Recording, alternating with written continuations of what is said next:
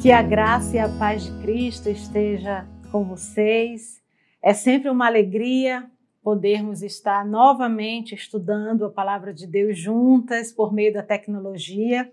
E nosso, nossa reflexão de hoje, ela vai abordar um tema que eu acho extremamente importante, que é sobre o ministério dentro e fora de casa.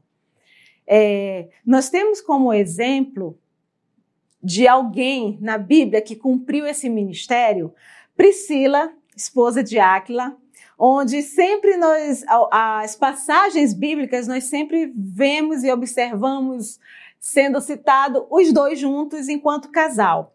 E a Priscila ela nos dá alguns exemplos. Mas antes de falar desses exemplos, eu gostaria de contextualizar um pouco sobre a história de Priscila e Áquila. Primeiro, nós podemos refletir sobre em, em algumas passagens bíblicas onde nós encontramos a citação a respeito dela, como por exemplo em 1 Coríntios 16, 19 e 2 Timóteo 4, 16, onde Paulo, quando está escrevendo as suas cartas, ele saúda o casal saúda Priscila e Áquila. Isso mostra o carinho que Paulo tinha por eles, o quanto eles eram queridos, o quanto eles eram amados por Paulo. Outra passagem também que nós encontramos está em Romanos 16, nos versículos 3 e 4, onde Paulo, quando escreve a igreja de Roma, ele trata Priscila e Áquila como sendo cooperadores dele. E onde nós vamos observar um pouco da história deles, está lá em Atos 18. Então, se você tiver com sua Bíblia e quiser abrir em Atos 18 para ler um pouco da história e conhecer um pouco mais sobre eles, ali nós temos vários versículos que cita um pouco deles. E, resumidamente, a, a, onde nós começamos a conhecer um pouco de Priscila e Áquila é num contexto muito interessante. O imperador Cláudio, ele, enquanto imperador de Roma, ele determina que os judeus se retirem de Roma, ele expulsa os judeus ali daquela localidade.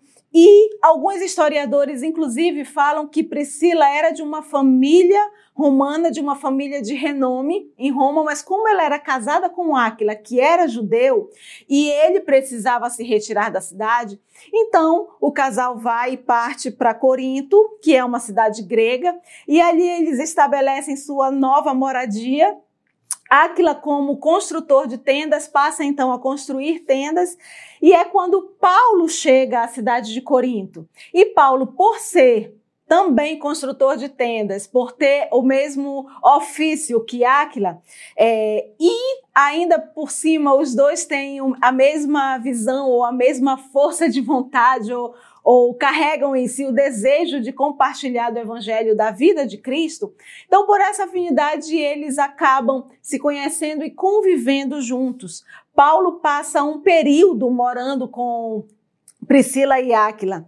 E depois disso, inclusive, quando Paulo passa um ano e meio ali naquela cidade, a partir do momento que ele sai de lá para sua próxima viagem missionária, que seria Éfeso, Priscila e Áquila o acompanham também. Eles vão fazer uma nova moradia na cidade de Éfeso, dando continuidade a esse ministério que eles exercem do evangelismo, de servir aqueles novos cristãos que estavam se, seguindo, então, conhecendo um pouco mais sobre a história de Cristo. E Priscila, então, ela nos dá alguns exemplos de como nós podemos ter um ministério dentro e fora de casa. E o primeiro exemplo que eu trago é dela como companheira, ajudadora do seu esposo. Se nós observarmos, eles sempre são citados juntos. Isso dá uma conotação de que eles trabalhavam juntos, de que um era cooperador do outro, de que eles viviam quando estavam ali atuando no serviço, no ministério do Senhor, na expansão do reino de Cristo, eles estavam juntos. E uma das coisas, assim, falando enquanto mulher, uma das coisas interessantes que a gente pode também deduzir da vida de Priscila é que ela não se apegava a coisas materiais. Primeiro, porque eles moravam em Roma, precisar, precisaram se deslocar até Corinto. E talvez se ela fosse a, a, aquele tipo de mulher diz ah não não quero sair daqui da minha casa. Gosto do ambiente onde eu estou. Gosto da cidade onde eu já tenho meus amigos as pessoas conhecidas com quem eu convivo. Ela poderia ter criado algum tipo de caso mas não ela acompanhou o seu esposo até ali Corinto. E depois quando há mudança para Éfeso também a gente não percebe na, no, na, no decorrer da história nenhum tipo de rejeição dela enquanto ser a, a, companheira do seu esposo. Então ela não se apegava àquelas coisas materiais que muitas vezes nós a, acabamos dando muita ênfase. Ela simplesmente focava na ideia de estar acompanhando o seu esposo.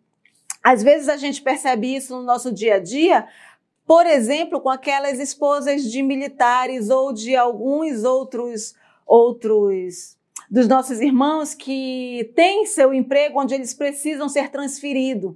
E aí a gente vê algumas mulheres que vão com aquela dedicação, com aquele amor, dizendo: Eu estou indo para beneficiar meu esposo. Que coisa bonita! E a gente percebe isso na vida de Priscila. Às vezes que eles se deslocaram, ela sempre ali auxiliando seu marido. Um outro exemplo que nós podemos também tirar da, da vida de Priscila é a hospitalidade. Que coisa linda quando nós vemos que eles hospedaram então Paulo durante um determinado tempo. E não só isso, também a casa deles era uma casa de adoração. Eles utilizavam a casa dele para ser casa de oração para aquelas pessoas, para aqueles gentios que estavam vindo ao, ao conhecimento ou queriam conhecer um pouco mais do evangelho de Cristo essa disponibilidade de mudar de uma cidade para outra, mas em nenhum momento isso se tornou um empecilho para que ela continuasse sendo hospitaleira com as pessoas. É, um outro exemplo que nós podemos tirar da vida de Priscila, isso já é uma questão bem histórica, alguns historiadores retratam, eles colocam Priscila como sendo uma mulher versada nas escrituras, uma mulher que tinha conhecimento das escrituras. Alguns historiadores, inclusive, deduzem que ela foi a autora do livro de Hebreus. Nós sabemos que existem várias linhas e algumas outras sugestões para quem escreveu o livro de Hebreus, inclusive Apolo ou Paulo, mas tem alguns estudiosos que fazem essa conotação de que poderia ter sido Priscila. E talvez por uma questão cultural, por ser mulher, é que ela não assinou o livro, mas pela forma como o livro foi escrito, pelo contexto em que ele foi escrito, ela poderia é uma das citadas para ser uma das autoras. Outra passagem interessante que nós observamos também da vida de Priscila está lá em Atos 18, 26, onde aparece ela como uma participação ativa no discipulado de Apolo. Apolo era um homem que tinha um discurso muito bonito, mas ele estava começando a conhecer um pouco mais sobre Cristo. E aí é onde Priscila entra e ela, então, junto com seu esposo, passam a ser os, os discipuladores de Apolo. E alguns historiadores também colocam como sendo algo a se pensar ou a se deduzir o fato de o nome dela vir antes do seu esposo, o que não era comum na época. Então eles entendem, alguns estudiosos entendem exatamente que ela tinha um conhecimento muito grande das escrituras. Por isso que quando cita que eles discipulavam Apolo, é, é colocado como sendo Priscila e Áquila, primeiro o nome dela. Um outro exemplo também que a gente pode tirar da vida de Priscila é sobre ser uma mulher corajosa, ousada, determinada. E nós observamos isso além do que já foi comentado dela ser a companheira e ajudadora do seu esposo, nós podemos observar quando Paulo diz que eles colocaram as suas vidas em risco por conta do apóstolo Paulo. Talvez se ela fosse uma mulher medrosa, ele, ela teria, inclusive, é, induzido o marido a não colocar a vida em risco. A gente sabe que eles estavam na, é, em uma época onde cristãos eram perseguidos, onde eles eram entregues às autoridades locais. E nós percebemos então essa ousadia da Priscila, junto com seu esposo, o incentivo de estar junto com seu esposo para que eles pudessem estar apoiando o ministério do apóstolo Paulo, além do seu ministério. Como eu já citei, a casa deles era uma casa de adoração. Então, esses são exemplos que nós tiramos da vida de Priscila, que apesar das responsabilidades que ela tinha enquanto esposa, enquanto dona de casa, que nós, como mulheres, sabemos que é muito, são muitos os afazeres, mesmo assim, ela ainda doava esse tempo para estar tá auxiliando seu esposo e para estar tá exercendo esse ministério. Que coisa linda que nós podemos observar da vida dela. E aí, então, Enquanto conclusão desse tema sobre nós termos um ministério dentro e fora de casa, de nós compreendermos esse compromisso que nós precisamos ter de sermos discípulos de Jesus dentro e fora de casa, eu quero concluir com três itens. E aí eu convido vocês para abrirem a Bíblia de vocês, que primeiro item, a primeira lição que eu tiro de tudo isso é que nós precisamos amar o nosso Deus, amar a Jesus Cristo verdadeiramente, onde a nossa vida de adoração, ela deve ser primordial na nossa vida. E aí eu convido então vocês a abrirem as Bíblias em Lucas 9, 23. Lucas 9, 23. É um texto bem conhecido e que nos fala o seguinte: Jesus, quando está ensinando, ele diz: se alguém quiser acompanhar-me, negue-se a si mesmo, tome diariamente a sua cruz e siga-me. Nós precisamos colocar diante das circunstâncias da vida essa vontade, esse amor de seguir a Cristo. Independente se isso é uma cruz, muitas vezes nós sabemos que existem circunstâncias ou que existem famílias com alguns problemas que essa cruz ela é pesada, que às vezes essas circunstâncias elas podem sobrepor a alegria de servir, mas nós precisamos buscar a cada dia essa alegria de estar exercendo o nosso ministério. E nós só vamos conseguir isso com o nosso amor por Cristo, de entender que esse amor ele tem que ser acima de qualquer coisa, para que a nossa vida reflita esse amor de Cristo para outras pessoas. Então nós precisamos negar a nossa vontade, negar aquilo que nos agrada em prol de termos atitudes que agrade a Cristo. Uma outra conclusão que eu tiro de, desse estudo e desse tema de nós termos um ministério dentro e fora de casa está em Hebreus 11:1. Também é um texto bastante conhecido.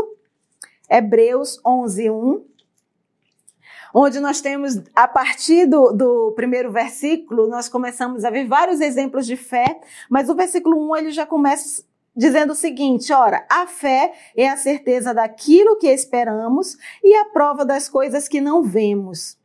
Nós precisamos ser mulheres de fé. Precisamos ser esse exemplo para outras pessoas. Não é fé só de falar e, e de estar tá expressando por meio da nossa palavra sobre o fato de nós acreditarmos em Cristo. Não é só o acreditar em Cristo, mas é ter fé realmente naquilo que nós não estamos vendo. É confiar de que Deus está ele conhece lá na frente, não é ele que está traçando o nosso caminho. E nós precisamos ser exemplo de fé para as outras pessoas, para os nossos vizinhos, para familiares, para que eles nos vejam como sendo pessoas que confiam verdadeiramente no Senhor. Por mais que as circunstâncias sejam adversas, por mais que você esteja passando por um problema difícil, mas essa fé precisa estar fortalecida. E o último, último tópico que eu queria destacar para concluir está lá em Colossenses 3, 23 a 20 e 24. Colossenses 3, 23 e 24, que nos diz o seguinte: Paulo nos diz o seguinte: tudo o que fizerem, façam de todo o coração como para o Senhor e não para os homens, sabendo que receberão do Senhor a recompensa da herança. Que privilégio nós temos de servir ao nosso Deus. É uma honra servir ao nosso Deus. Então que nós possamos lembrar que a nossa recompensa ela vem do Senhor. Muitas vezes não é uma recompensa de alguém que vai elogiar ou de um líder que vai tra trazer um elogio. Não é isso. A nossa recompensa é no Senhor, vem do Senhor. Então, se nós estivermos focados em ter uma vida de adoração, em sermos exemplo de fé, em amar a Deus verdadeiramente, nós vamos estar cumprindo com essa parte que diz que trabalhar para o Senhor, termos um ministério ou dentro ou fora de casa é um privilégio. E isso nós precisamos entender que para frutificar, todas essas coisas precisam fazer parte da nossa vida. E que nós possamos, então, como Priscila, fazer da nossa casa um lugar de adoração, fazer da nossa vida, da vida com o, o seu esposo, com a sua família, com seus filhos, algo onde as pessoas possam vir e encontrar abrigo, encontrar conhecimento das Escrituras, que nós possamos ser hospitaleiros para estar atendendo essas pessoas que estão passando por algum tipo de necessidade, que as pessoas possam olhar em nós e possam ver Cristo em nós. E que esse serviço seja feito com alegria, com zelo, lembrando que a nossa recompensa vem do Senhor e é para Ele que nós fazemos todas as coisas. A Ele somente a honra, a glória e o louvor. Amém.